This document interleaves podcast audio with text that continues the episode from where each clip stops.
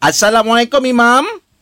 Waalaikumsalam warahmatullahi wabarakatuh. Harap Imam sihat pagi ni ya. Alhamdulillah sihat walafiat. Okey Mam, untuk kawan Ustaz jawab ni ada soalan ni. Soalan dia, apakah maksud jari diangkat ketika membaca tahiyat? Itu soalan okay. Okey. ni Mam. dan- Oh soalan dia. Okey, pertamanya jari diangkat ketika tahiyat tu dari telunjuk lah. Dari telunjuk diangkat, dari telunjuk kaki tangan kanan tu. Hmm. Diangkat, dia satu hukum yang kita katakan sunat ketika dalam solat. Okey. Kalau dalam mazhab syafi'i itu diangkat ketika kalimah illallah. Asyhadu an la ilaha illallah. Illa tu diangkat jarinya. Okey? Macam-macam lah. Ada yang angkat lepas jatuh semula pula jari dia. Ada yang angkat sampai akhir solat dan sebagainya. Cuma ulama bincang.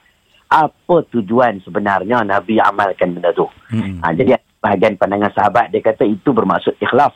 Wal ikhlas. Ha, maksudnya dia adalah maksud tanda keikhlasan kita kepada Allah SWT.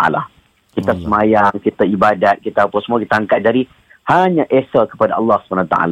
Okey. Sebahagian mengatakan itu lambang tauhid.